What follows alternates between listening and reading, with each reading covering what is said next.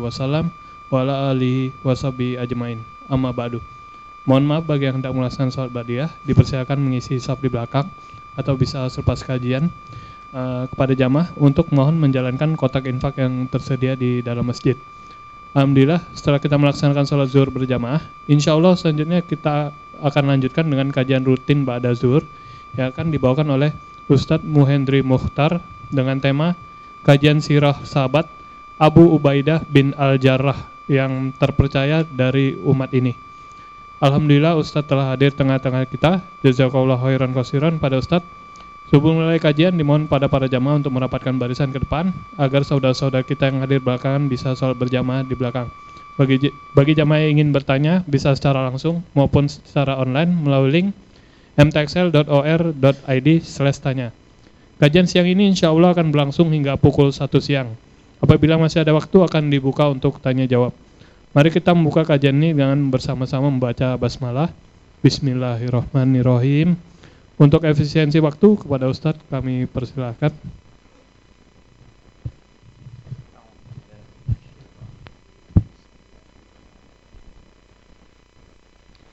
Assalamualaikum warahmatullahi wabarakatuh. Alhamdulillahi rabbil alamin. نحمده ونستعينه ونستغفره ونعوذ به من شرور أنفسنا ومن سيئات أعمالنا. من يهده الله فلا مضل له ومن يضلل فلا هادي له. أشهد أن لا إله إلا الله وحده لا شريك له وأشهد أن محمدا عبده ورسوله الذي لا نبي بعده. اللهم فصل وسلم وبارك على هذا النبي الكريم wa ala alihi wa sahabatihi ajma'in. Amma ba'd. Kaum muslimin dan muslimat, Bapak Ibu, jamaah salat duhur yang dimuliakan dan dirahmati Allah tabaraka wa taala. Alhamdulillah kita bersyukur kepada Allah tabaraka wa taala pada siang hari ini dapat melanjutkan kewajiban kita beribadah kepada Allah tabaraka wa taala dalam salat duhur berjamaah dan dilanjutkan dengan tolabul ilmi, kajian rutin sirah an-nabawiyah Insya Allah Bapak Ibu akan mendapatkan tema dan kajian rutin tentang as-sirah an-nabawiyah. Wabil khusus tentang sirah as-sahabah radhiyallahu anhum ajmain. Perjalanan hidup para sahabat Nabi sallallahu alaihi wasallam radhiyallahu anhum ajmain. Insyaallah akan bersama guru kita ustadz kita Ustadz Happy Andi Bastoni insyaallah Hari ini Ustadz Happy-nya ganti dulu dengan saya. Insya Allah pekan berikutnya akan dilanjutkan dengan Ustadz Happy sendiri insya Allah. Jadi temanya pun insya Allah tema yang akan disampaikan oleh Ustadz Happy Andi dan nanti pada pertemuan yang berikutnya adalah tema lanjutan. Jadi tidak berantakan, tidak acak. Alhamdulillah Hari ini kita akan bersama sahabat Nabi sallallahu alaihi wasallam As-Sahabiyul Jalil Abu Ubaidah Amir Ibnul Jarrah radhiyallahu anhu arda. Sebelum kita masuk kepada pembahasan, ini sudah bisa terlihat? Sudah bisa? Kita akan menyebutkan dulu definisi sahabat menurut para ulama kita. As-sahaba para ulama mendefinisikan yang disebut dengan sahabat adalah generasi pertama. Mereka-mereka yang bertemu langsung dengan Rasulullah sallallahu alaihi wa ala alihi wa ashabihi wa baraka wasallam meskipun cuma sebentar. Bertemu langsung dengan baginda sallallahu alaihi wasallam. Artinya kalau orang bertemu langsung dia pasti hidup satu zaman dengan Nabi sallallahu alaihi wasallam. Tapi orang yang hidup satu zaman belum tentu bertemu langsung. Ini definisi pertama. Jadi yang dimaksud dengan sahabat adalah orang-orang yang langsung bertemu dengan baginda Nabi Shallallahu Alaihi Wasallam meskipun sebentar. Yang kedua, yuk minubihi. Orang tersebut bertemu sekaligus beriman kepada baginda Nabi Shallallahu Alaihi Wasallam bahwasanya annahu la ilaha illallah wa anna Muhammadan Rasulullah. Bertemu langsung dan juga beriman kepada baginda Nabi Shallallahu Alaihi Wasallam. Karena orang yang bertemu langsung dengan baginda Shallallahu Alaihi Wasallam tapi tidak beriman itu tidak sahabat. Meskipun saudara Nabi Shallallahu Alaihi Wasallam seperti paman beliau yang bernama Abu Abu Lahab, ya itu bertemu dengan Nabi Shallallahu Alaihi Wasallam tapi tidak disebut sahabat. Kenapa? Karena la yu'minu bihi. Tidak beriman kepada baginda Shallallahu Alaihi Wasallam. Yang kedua. Yang ketiga yang disebut dengan sahabat Nabi Shallallahu Alaihi Wasallam radhiyallahu anhu ajmain kata para ulama kita adalah terus menjalankan kehidupannya dalam keimanan kepada Allah dan Rasulnya sampai meninggal. Sehingga wala tamutunna illa wa antum muslimun. Meninggal dalam keadaan Islam. Bertemu dengan Nabi SAW, beriman kepadanya, sampai meninggal, mati dalam keadaan Islam dan beriman kepada Nabi. Itulah yang disebut dengan sahabat Nabi Shallallahu Alaihi Wasallam. Kita beriman kepada Nabi, beriman.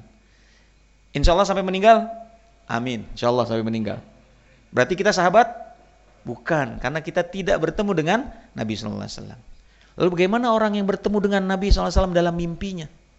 Bapak, ibu-ibu ada yang pernah mimpi bertemu Rasulullah nggak? Ada yang pernah? Belum pernah, ya. Kalau pernah nih gantiin saya ngomong di sini. Ya. Ya. Belum pernah. Berarti kita bukan bukan sahabat. Baik, itulah definisi sahabat menurut para ulama. Nah, kajian sirah kita akan menyoroti fokus kepada sahabat Nabi Wasallam. Yang pertemuan yang pertama ini sahabat Nabinya adalah Abu Ubaidah ibnul Jarrah radhiyallahu anhu arda. Siapa beliau?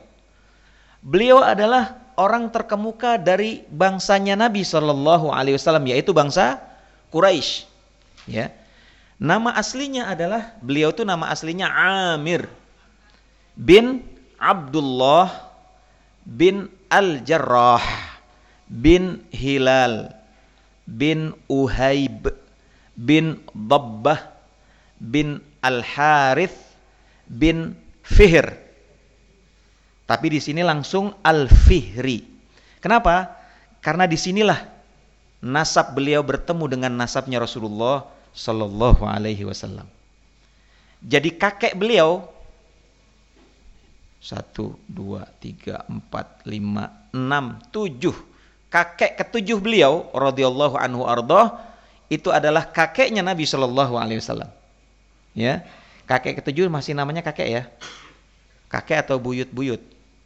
Ah ya dah begitu dah. Nah, pokoknya ya. Beliau adalah Al Harith bin Fihr. Ya, Al Harith bin Fihr. Makanya langsung di langsung disingkat menjadi Al Fihri, Al Quraisy. Ya, sebetulnya yang lebih tepat Al Quraisy dalam kaidah bahasa Arab, tapi ya nggak apa-apa kan ini terjemahan Al Quraisy maksudnya orang Quraisy. Nasab beliau radhiyallahu anhu bertemu dengan baginda Nabi sallallahu alaihi wasallam pada kakek beliau yaitu Fihr bin Malik. Orang ini, Abu Ubaidah Ibnul Jarrah, memang memiliki wajah yang selalu berseri-seri. Ya, Bapak-bapak pernah ketemu sama orang Arab? Ada yang pernah umroh di sini? Ya, ketemu sama orang Arab? Rata-rata kalau ngelihat orang Arab, apalagi askar Masjid Nabawi, Masjidil Haram, kira-kira senyum apa apa? Nah, kira-kira begitu ya. Ini orang senyum, berseri-seri, dan ini sunnah Rasulullah SAW. Ya, kita diminta untuk sering berseri-seri. Ya, tapi jangan sendirian. Ya. Kenapa? Karena muka yang abus itu muka yang nggak sunnah, ya, nggak sesuai dengan apa yang ditunjukkan oleh baginda Nabi Shallallahu Alaihi Wasallam. Matanya bersinar-sinar, bukan berarti Abu Ubaidah nggak ada masalah. Orang yang luar biasa itu adalah ketika masalah itu ada, tapi wajahnya tetap berseri, matanya tetap bersinar, sehingga orang mengatakan enak ya kayak dia nggak ada masalah. Padahal masalahnya lebih banyak dari dia ramah kepada orang, masya Allah, ramah. Ya, dan orang Indonesia terkenal ramah. Ya, insya Allah orang Indonesia sesuai dengan apa yang dilaksanakan oleh para sahabat Nabi SAW. Sehingga mereka simpati kepadanya. Di samping sifatnya yang lemah lembut, orangnya juga sangat tawadu dan pemalu nanti kita akan sebutkan. Tetapi bila menghadapi satu urusan penting, ia sangat cepat, cekatan, enggak lambat-lambat. Ya, istilahnya lemot bahasa kitanya. Nah, tapi segera ya wasari'u ila maghfiratin min rabbikum wa jannatin arduha samawati wal ardu iddat lil muttaqin. Surat Ali Imran 133. Segera untuk menuju ampunan Allah, segera untuk menuju surga Allah Subhanahu wa taala. Sahabat Abdullah bin Umar radhiyallahu anhuma pernah berkomentar, katanya, orang Quraisy itu ada tiga orang yang sangat cemerlang wajahnya, akhlaknya mulia, dan juga sangat pemalu. Ya, wajahnya selalu berseri-seri, enak dilihat, nggak nyebelin gitu. Kan ada orang yang dilihat melulu tapi nyebelin gitu kan. Ini orang ngapain begitu. Nah, ini dilihat menyenangkan. Itu paling tidak seperti itu. Ya. Kemudian juga akhlaknya mulia, akhlaknya tinggi. Ya, dan orangnya pemalu. Ya. Kalau kita kadang-kadang pemalu-pemalu, nggak taunya maling. Nah, ini enggak pemalu, akhlak mulia, wajahnya bersinar-sinar berseri. Ada tiga orang kata Abdullah bin Umar. Bila berbicara, mereka nggak pernah dusta, apa adanya. Dan apabila orang berbicara, mereka tidak cepat-cepat, ah bohong loh.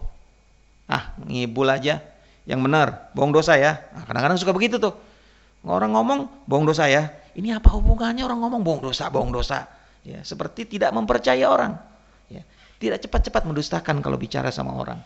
Mereka itu adalah yang pertama Abu Bakar As-Siddiq radhiyallahu anhu ardo. Yang kedua Utsman bin Affan radhiyallahu anhu ardo. Dan yang ketiga Abu Ubaidah Ibnul Jarrah radhiyallahu anhu.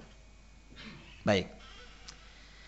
Abu Ubaidah Ibnul Jarrah termasuk as-sabiqun al-awwalun. Bapak-bapak dan ibu-ibu faham ya? As-sabiqun al-awwalun adalah para sahabat generasi pertama di mana Nabi SAW susah payah menyampaikan Islam. Nabi SAW mendakwakan Islam, menyampaikan Islam, menyebarkan agama Islam yang mulia ini pertama kali di mana Pak? Di Mekah. Berapa tahun? 13 tahun. Apa yang dihadapi oleh Rasulullah SAW? Enak? Diundang kayak gini, dikasih apa segala macam? Lah. Ya. Sampai hijrah disebutkan. Ketika Nabi SAW hijrah, tahun ke-13 kenabian, yang ikut hijrah bersama Nabi SAW 70 orang laki-laki. Bayangkan. Yang paling banyak menerima atau menerima Islam yang disampaikan Nabi di Mekah, Pak. Menolak Bukan hanya menolak, bahkan memusuhi Nabi SAW. Bahkan di malam Nabi hijrah itu Nabi mau di mau dibunuh. Nah itu yang dilakukan. Nah orang-orang ini adalah orang-orang di awal-awal. Termasuk yang disebut dengan arba'in, al-arba'un. 40 orang yang pertama kali mendukung dakwah Rasulullah SAW di masa sulit di Mekah. Itu namanya as-sabiqunal awalun. Keutamaan mereka ada tersendiri di sisi Allah dan di sisi Rasulullah Sallallahu Alaihi Wasallam. Masuk Islam berkat dakwahnya Abu Bakar As-Siddiq subhanallah. Ini sahabat Abu Bakar As-Siddiq ini pahalanya banyak sekali. Kenapa? Sahabat-sahabat besar Nabi SAW, orang-orang awal, sabiqun al-awwalun, ya, minal muhajirin wal ansar, terutama minal muhajirin dari kalangan orang Mekah dari muhajirin, itu banyak yang masuk Islam atas usahanya siapa? Abu Bakar As-Siddiq, Masya Allah. Pahalanya besar nggak Pak? Oh besar banget ini. Kemudian Pernah satu ketika mereka-mereka ini orang-orang sabiqun awalun, ya orang-orang yang diajak masuk Islam oleh Abu Bakar Siddiq, menemui Rasulullah SAW. Ya, lalu berkumpullah dia bersama Abdurrahman ibnu Auf, Uthman bin Mad'un. Uthman bin Mad'un ini bukan Uthman bin Affan ya Pak ya, Uthman lain ini. Namanya Uthman bin Mad'un pakai dha, Mad'un. Ini salah seorang sahabat Nabi SAW yang merupakan saudara sesusu Nabi SAW. Saudara sesusu Nabi Shallallahu Alaihi Wasallam dan juga sahabat Arqam ibn Abil Arqam. Pernah dengar? Bukan gerakan Arqam lain lagi. Itu Malaysia. Ini namanya sahabat Arqam bin Abil Arqam di mana dakwah Nabi SAW waktu itu dimusuhi, Nabi dakwahnya sembunyi-sembunyi. Di mana Nabi dakwah sembunyi-sembunyi? Di tempat kediamannya Arqam bin Abil Arqam. Di mana itu? Di salah satu bukit di sudut kalau sekarang lurusan Hajar Aswad. Ya, ya? Kalau yang sudah tawaf di Ka'bah, mulai tawafnya dari mana Pak? Dari Hajar Aswad, sudut Hajar Aswad. Ini katakanlah Ka'bah, ya contoh aja nih contoh, ya Ka'bah. Ini sudut Hajar Aswad, ya berarti di sini apa? Pintu Ka'bah, multazam. Di sini apa? Sudut Irak. Di sini sudut Syam. Yang setengah lingkaran Hijir Ismail. Yang sini Rukun, rukun Yamani Rabbana atina fid dunia. Nah, gitu kan dalam manasik ya. Nah, rumah Arkom bin Abil Arkom adanya di mana? Adanya di satu bukit yang tinggi dari Ka'bah. Lurusannya itu lurusan sudut Hajar Aswad. Jadi kalau ini tadi di perumahan Hajar Aswad, jadi dia ke arah sana. Ada yang masih ingat sekarang lurusan Hajar Aswad kalau keluar ke sana, itu sekarang apa Pak? Ada yang masih ingat? Istana Istana Raja, betul? Masih ingat nggak? Istana Raja. Nah di situlah dulu ya, sekarang udah dipapas. Ada bukit tinggi, di situlah tempat tinggalnya sahabat Arqam bin Abil bin Abil Arqam, tempat Nabi SAW dan para sahabatnya. As-sabiqun al-awalun, termasuk Abu Ubaidah bin Jarrah radhiyallahu anhu arda merajut keimanan menguatkan keimanan, memantapkan pemahaman tentang Islam dan membela Islam serta menyampaikan Islam secara sembunyi-sembunyi. Bertemu dengan Rasulullah SAW lalu mengucapkan syahadat di hadapan beliau. Subhanallah. Jadi diajak oleh Abu Bakar ayo kumpul kita masuk Islam aslim taslam kamu masuk Islam kamu selamat dunia dan akhirat akhirnya mau Abu Ubaidah bertemu dengan Abdurrahman bin Auf bertemu dengan Utsman bin Mad'un dan Arqam bin Abil Arqam lalu bersyahadat di hadapan Rasulullah SAW masuk masuk Islam Beliau juga Abu Ubaidah ikut mengalami penindasan karena dia Pak termasuk as-sabiqun al-awwalun. Bapak Ibu sekalian, kita tahu di masa-masa awal dakwah Rasulullah SAW apa yang dihadapi oleh para sahabat? Penyiksaan dan penindasan. Mulai dari penyiksaan mental sampai ke tingkat penyiksaan fisik. Sebagaimana yang Bapak-bapak dan ibu-ibu pernah dengar penyiksaan fisik yang dihadapi oleh keluarga siapa? Yasir. Yasir, anaknya Ammar bin Yasir, istrinya dan keluarganya yang lain disiksa habis-habisan sampai-sampai nggak tahan. Akhirnya Ammar bin Yasir dengan sangat terpaksa mengucapkan kalimat kekufuran. Sehingga dia nangis ngadap Rasulullah, ya Rasulullah, ini qad halaktu, ini qad halaktu. Ya Rasulullah, celaka saya, celaka saya. Kenapa engkau Ammar? Saya baru saja mengucapkan kalimat kekufuran, ya Rasulullah. Tenang, tenang, kata Rasulullah, tenang. Kamu baru saja mengucapkan kalimat kekufuran. Iya ya Rasulullah, aku terpaksa ya Rasulullah. Hatimu bagaimana? Apakah hatimu menyetujui dengan ucapanmu terhadap kalimat kekufuran tersebut? Lah, tidak ya Rasulullah. Wallahi demi Allah. Hati saya nggak terima, tapi karena terpaksa. Lihat ini penyiksaan sudah demikian hebat. Kata Rasulullah SAW, kembalilah kau Ammar ke tempatmu. Kalau mereka melakukannya sekali lagi kepadamu, lalu memintanya sekali lagi, ucapkan sekali lagi nggak apa-apa. Kenapa? Kamu terpaksa illa man ukriha wa qalbuhu mutmainnum bil iman kecuali orang yang terpaksa tetapi hatinya masih beriman sampai demikian keras. Nah salah satu sahabat yang juga mendapatkan penyiksaan yang luar biasa Abu Ubaidah Ibnu Jarrah. Tetapi dia sabar dia bersabar karena Allah Subhanahu Subhanahu wa taala. Nah salah satu amal utama juga dari Abu Ubaidah Ibnu Jarrah beliau ikut hijrah. Hijrah ke Madinah dan waktu itu Rasulullah SAW mempersaudarakan antara orang muhajirin dengan orang ansor. Ya, dipersaudarakan uh, siapa namanya Abu Ubaidah ibnu Jarrah dari kalangan muhajirin dengan sahabatnya yang baru yaitu orang ansor orang Madinah. Siapa? Ada tiga riwayat. Riwayat pertama mengatakan bahwa yang dipersaudarakan adalah Sa'ad bin Mu'ad radhiyallahu anhu arda. Riwayat yang berikutnya ya yang disebutkan dalam buku Sirah Tabaqat Ibnu Sa'ad bukan Sa'ad bin Mu'ad tetapi yang disaudarakan dengan Salim Maula Abu Hudzaifah. Dan dalam riwayat yang lain riwayat Imam Muslim yang dipersaudarakan adalah Abu Tolhah. Jalan tengahnya bagaimana?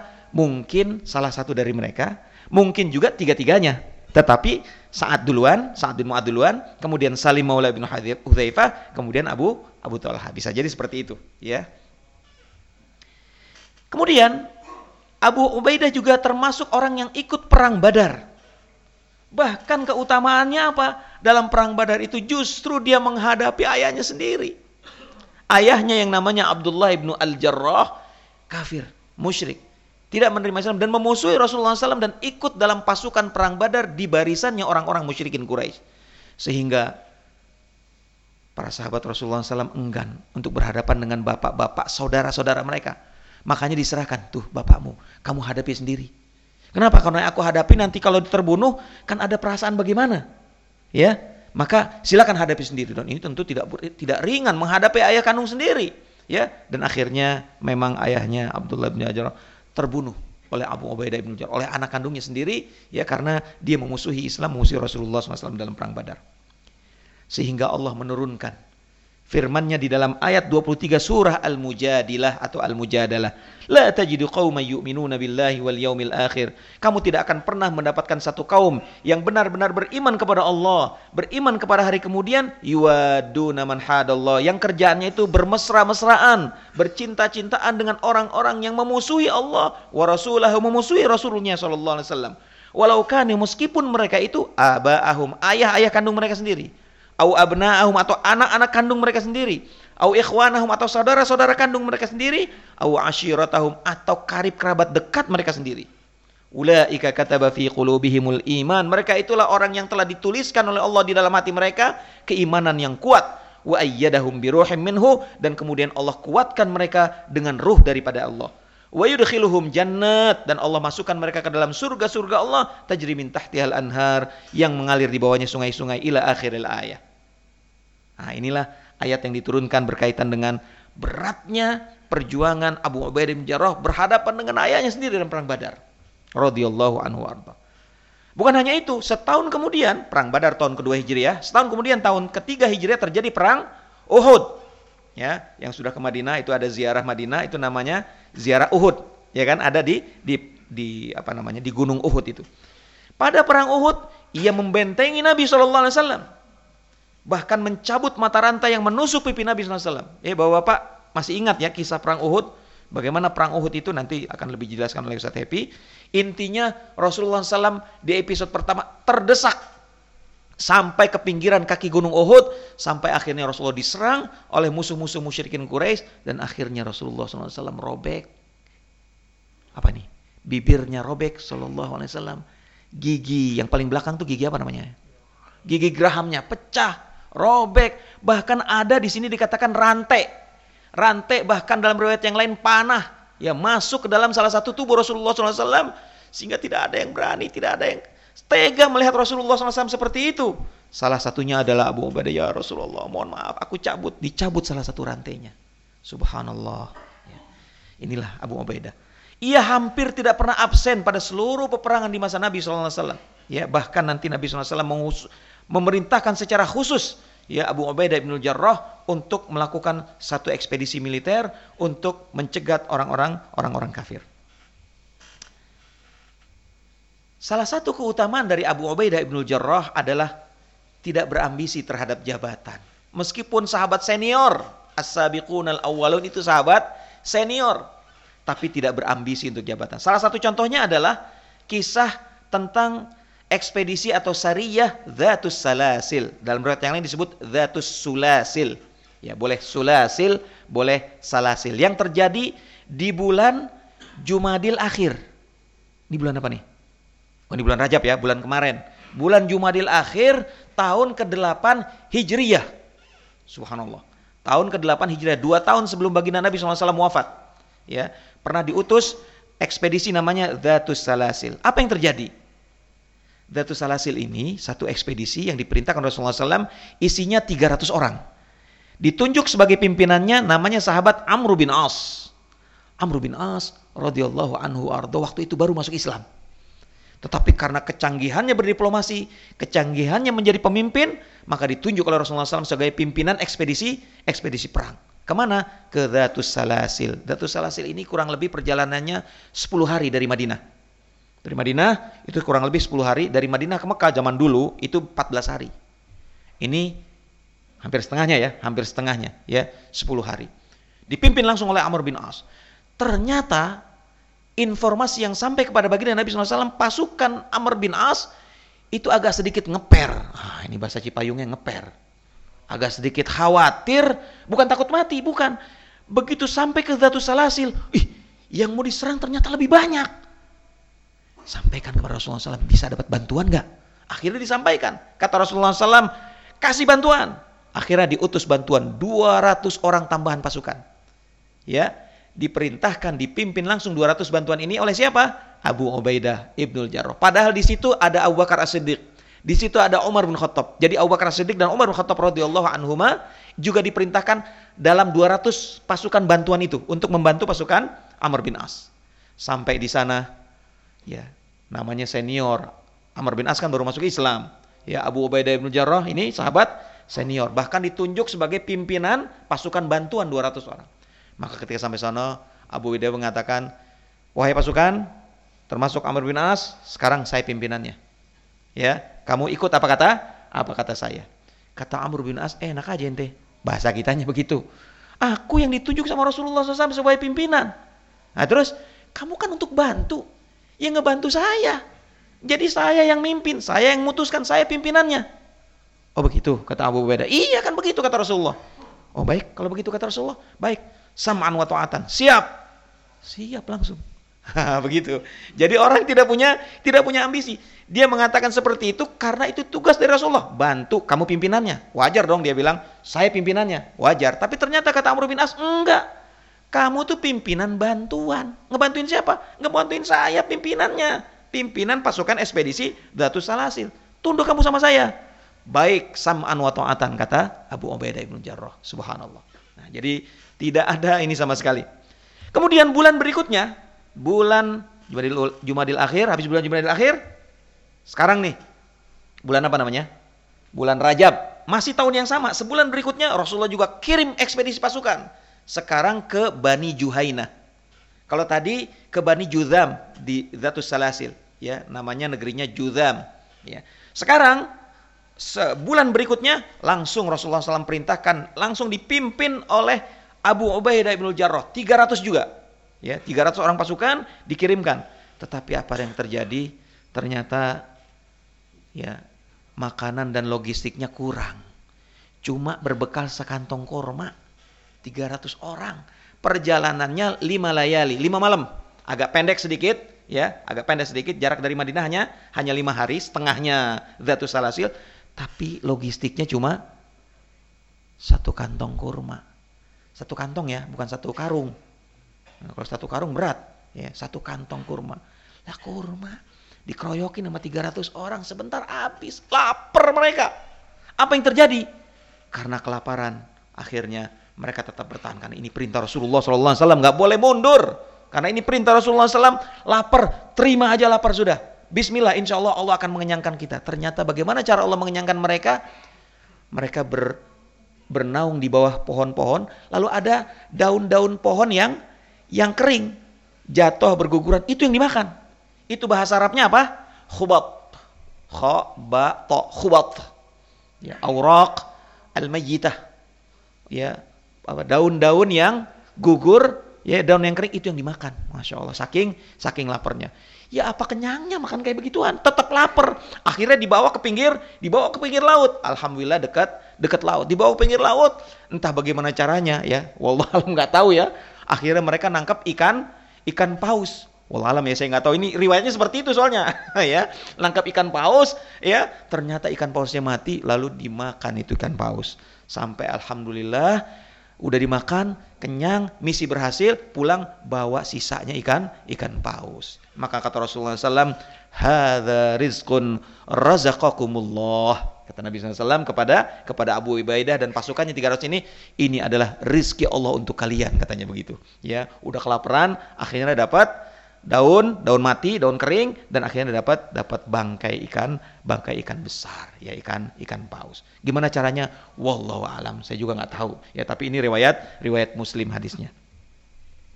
Baik.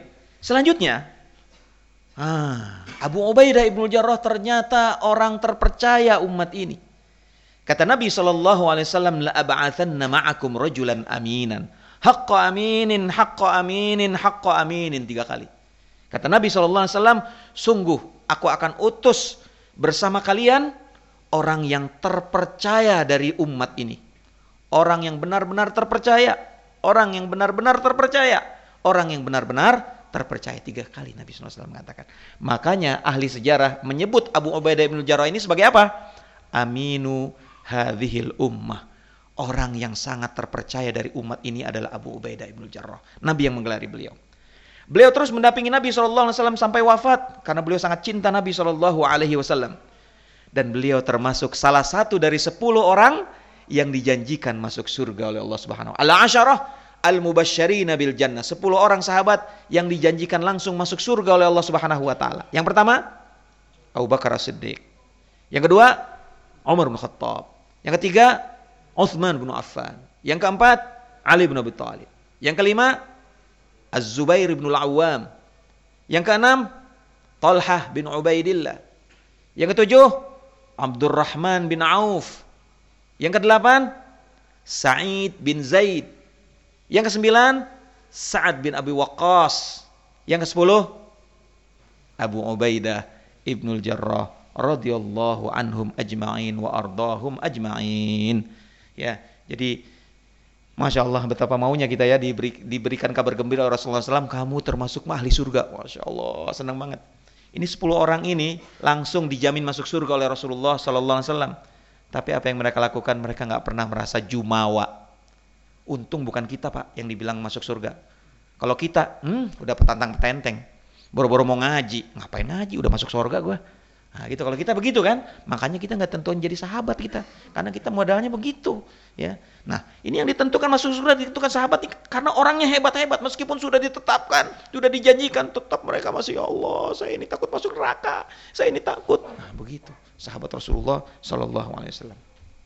Baik, berapa menit lagi waktu kita nih? Ya, tiga menit. Tiga menit selesai apa tanya jawab? Ada tanya jawab atau gimana? Baik, lanjut. Mendampingi khulafaur rasyidin. Nah, di sini di masa-masa dengan Rasulullah SAW aman. Kalau ada perselisihan langsung dikembalikan kepada Rasulullah SAW. Sekarang Rasulullah sudah wafat. Rasulullah wafat tahun 10 Hijriyah. Uh, sallallahu alaihi wa ala alihi wa ashabihi wa. Apa yang terjadi? Para sahabat mulai memikirkan siapa yang mengganti Rasulullah sallallahu alaihi wasallam. Akhirnya sahabat-sahabat Khazraj dan sebahagian orang-orang Ansor, orang Madinah, ya, di mana ini? Di Madinah, ya, langsung berkumpul. Di mana? Di Sakifah Bani Sa'idah. Sakifah itu kalau orang Aceh namanya Munasah. Munasah itu tempat berkumpul, tempat kumpul-kumpul keluarga orang orang Aceh namanya Munasah. Ya, orang Arab dulu ada namanya Sakifah, tempat kumpul-kumpul. Kalau di kita kumpul-kumpul main gaple, eh, enggak, bukan untuk main gaple ya. Ini kumpul-kumpul keluarga, kumpul-kumpul untuk menyebarkan kebaikan. Sakifah. Sakifahnya punya siapa? Punya Bani Sa'idah. Nah, begitu. Bani Sa'idah dari mana? Khazraj. Orang Khazraj, orang Madinah tapi dari kaum Khazraj. Kumpul mereka. Akhirnya mereka sudah sepakat, kamu saja saat. Ya, saat sudah hampir dibayat diangkat menjadi khalifah pengganti Rasulullah SAW. Mendengar hal ini, para sahabat yang sedang mengurus jenazah Rasulullah belum di belum dimakamkan, lagi diurus. Ya, mendengar ini, eh bahaya ini, Rasulullah SAW nggak begitu, nggak begitu. Akhirnya mereka pergi. Ya, dan terjadilah singkatnya terjadilah pembayatan bukan kepada saat orang Khazraj, orang Ansar, tetapi kepada Abu Bakar As-Siddiq radhiyallahu anhu mulai timbul agak sedikit uh, ada sebagai yang sebagian yang tidak setuju tapi walaupun akhirnya ya dalam akidah ahlussunnah wal jamaah permasalahan selesai ya walaupun ada remah remah-remah sedikit tidak setuju tapi akhirnya setuju semua dan membayat salah satu yang membayat awal membayat mengangkat Abu Bakar Siddiq sebagai khalifah pengganti Rasulullah SAW di Saqifah Bani Sa'idah adalah Abu Ubaidah Ibnu Jarrah radhiyallahu anhu arba. Menyertai pasukan kaum muslimin dalam perang Riddah. Perang yang uh, memunculkan nabi palsu.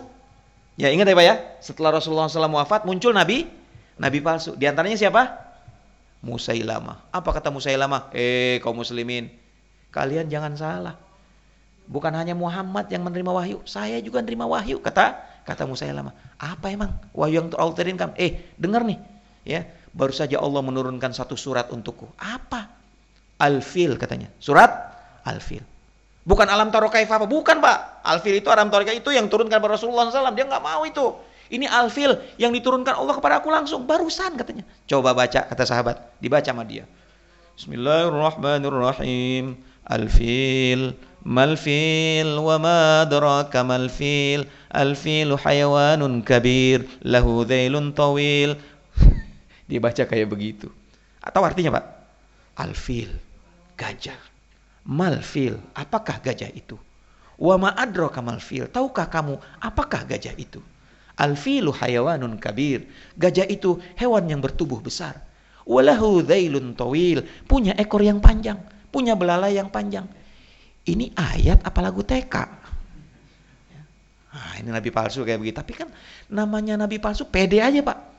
Orang batil, orang sesat itu pede. Walaupun sesat pede aja. Cirinya begitu dia. Udah sesat pede aja. Kamu sesat enggak kok. Nah itu cirinya begitu. Eh sama seperti dia. Nah, itu diperangi oleh Abu Bakar Siddiq. Salah satu yang memerangi siapa? Abu Ubaidah Ibnu Jarrah. Umar bin Khattab pernah mengangkatnya sebagai panglima perang, menggantikan Khalid Ibnu Walid dalam perang Yarmouk. Khalid itu panglima perang yang pimpinan pasukannya itu nggak pernah kalah. Kalau dia pimpin pasukannya nggak pernah kalah Khalid bin Walid. Ini lagi perang Yarmouk, lagi menang-menangnya. Khalid itu semua lagi sanjung Khalid, hidup Khalid, hidup. Kira-kira begitu bahasa kitanya. Lagi disanjung-sanjung. Kata Umar bin Khattab, Abu Ubaidah pergi kamu ke, ke Yarmouk. Gantikan Khalid. Khalid aku makzulkan jadi jenderal pimpinan perang, kamu gantinya. Kata Abu saya Amirul Mukminin. Iya kamu. Enggak salah. Enggak. Gantikan itu Khalid. Kenapa? Karena Umar khawatir orang menuhankan Khalid daripada Allah Subhanahu wa taala. Kenapa? Khawatir orang tak Umar takut orang menganggap ini menang pasukan gara-gara siapa? Gara-gara Khalid. Ini berbahaya. Ganti. Begitu diganti. Kalau sekarang kira-kira gimana Pak? Ya. Siapa lo? Ganti-gantiin aja enak aja. Nggak ada. Kira-kira begitu. Oh enggak. Kata Khalid bin Walid. Siapa yang menyuruhmu? Amirul Mukminin. Ya. Baik. Kita taati Amirul Mukminin. Kenapa Khalid? Kenapa engkau terima? Kata pasukannya. Bukankah kamu orang hebat? Lah. Aku ditunjuk jadi panglima oleh Abu Bakar As-Siddiq pendahuluku. Abu Bakar As-Siddiq sudah wafat digantikan oleh penggantinya. Pimpinanku sekarang yaitu Umar Ibn Khattab. Amirul Mukminin dan Amirul Mukminin. Umar Khattab sudah memutuskan aku diganti dengan orang yang terpercaya dari umat ini. Kata Khalid. Jadi gimana? Aku mundur. Ngambek nih ceritanya? Enggak, enggak ngambek. Aku ikut perintah apa yang diperintahkan oleh Abu Ubaidah, aku ikut. Nah, ini hebat seperti itu, Pak. Ya. Ini orang bukan baper. Ini sahabat Nabi Shallallahu alaihi wasallam. Abu Ubaidah menggantikan Khalid dengan suksesi ya istilahnya ya. Suksesi yang sangat smooth, sangat mulus. Subhanallah. Walhamdulillah wala ilaha illallah wallahu akbar. Memimpin penaklukan wilayah Syam Ya, Syam ditaklukkan oleh siapa? Salah satunya oleh pasukannya Abu Ubaidah Ibnul Jarrah radhiyallahu anhu arta. Masih ada slide-nya, tetapi waktu kita sudah jam 1 lewat lewat 5 menit. Jadi untuk sementara kita cukupkan dulu menjadi tugas Ustadz Happy Andi Basoni melanjutkan kisah ini. Insya Allah saya hanya sebagai pengantar. Mudah-mudahan bermanfaat. Saya kembalikan kepada pembawa acara. Aku luka lihada astagfirullah walakum. Walhamdulillahirabbil alamin. Wassalamualaikum warahmatullahi wabarakatuh. Waalaikumsalam warahmatullahi wabarakatuh. Jazakallah khairan kasiran pada Ustadz. Uh, karena waktu telah menunjukkan pukul 1 siang, kita cukupkan kajian hari ini. Kita tutup dengan doa kafaratul majelis. Subhanakallahumma wa bihamdika asyhadu alla ilaha illa anta astaghfiruka wa atubu ilaik. Wassalamualaikum warahmatullahi wabarakatuh. Waalaikumsalam warahmatullahi wabarakatuh. Bismillahirrahmanirrahim. Wal 'asr innal insana illa alladziina aamanu wa 'amilus shalihaati. Tawassaw